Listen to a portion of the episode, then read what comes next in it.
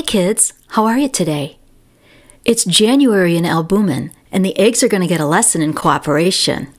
Let's see what happens. 10, 9, 8, 7, 6, 5, 4, 3, 2, 1. Happy New Year! Colored streamers flew through the air. Confetti rained down, and horns were tooting as the eggs and their families rang in a new year. Reggie was particularly excited because he knew tomorrow his cousin was coming to visit. He hadn't seen Peggy in over a year since she moved away, so her visit would be very special. They always had such fun together.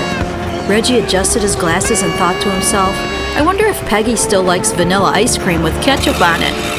He thought that was so strange, but it always made him laugh.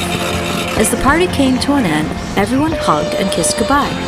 I hope everyone has a wonderful new year, said Reggie's mom. Come on, Reggie, it's late. We have to go home and get ready for Peggy's visit. The next day, Reggie asked his mom if they could take Gregory to the airport with them to pick up Peggy. Sure, we'll pick him up on the way, she replied. On the way to the airport, Reggie told Gregory about Peggy. Once, when we were really small, Peggy ate a button because she thought it was a piece of candy. My aunt had to turn her upside down until it fell out. Did it ever come out? asked Gregory. Yes, it did, but she got really scared because she choked. She still won't eat candy to this day, replied Reggie. No candy? That's weird, Gregory said as he scratched his head. Not really, Gregory.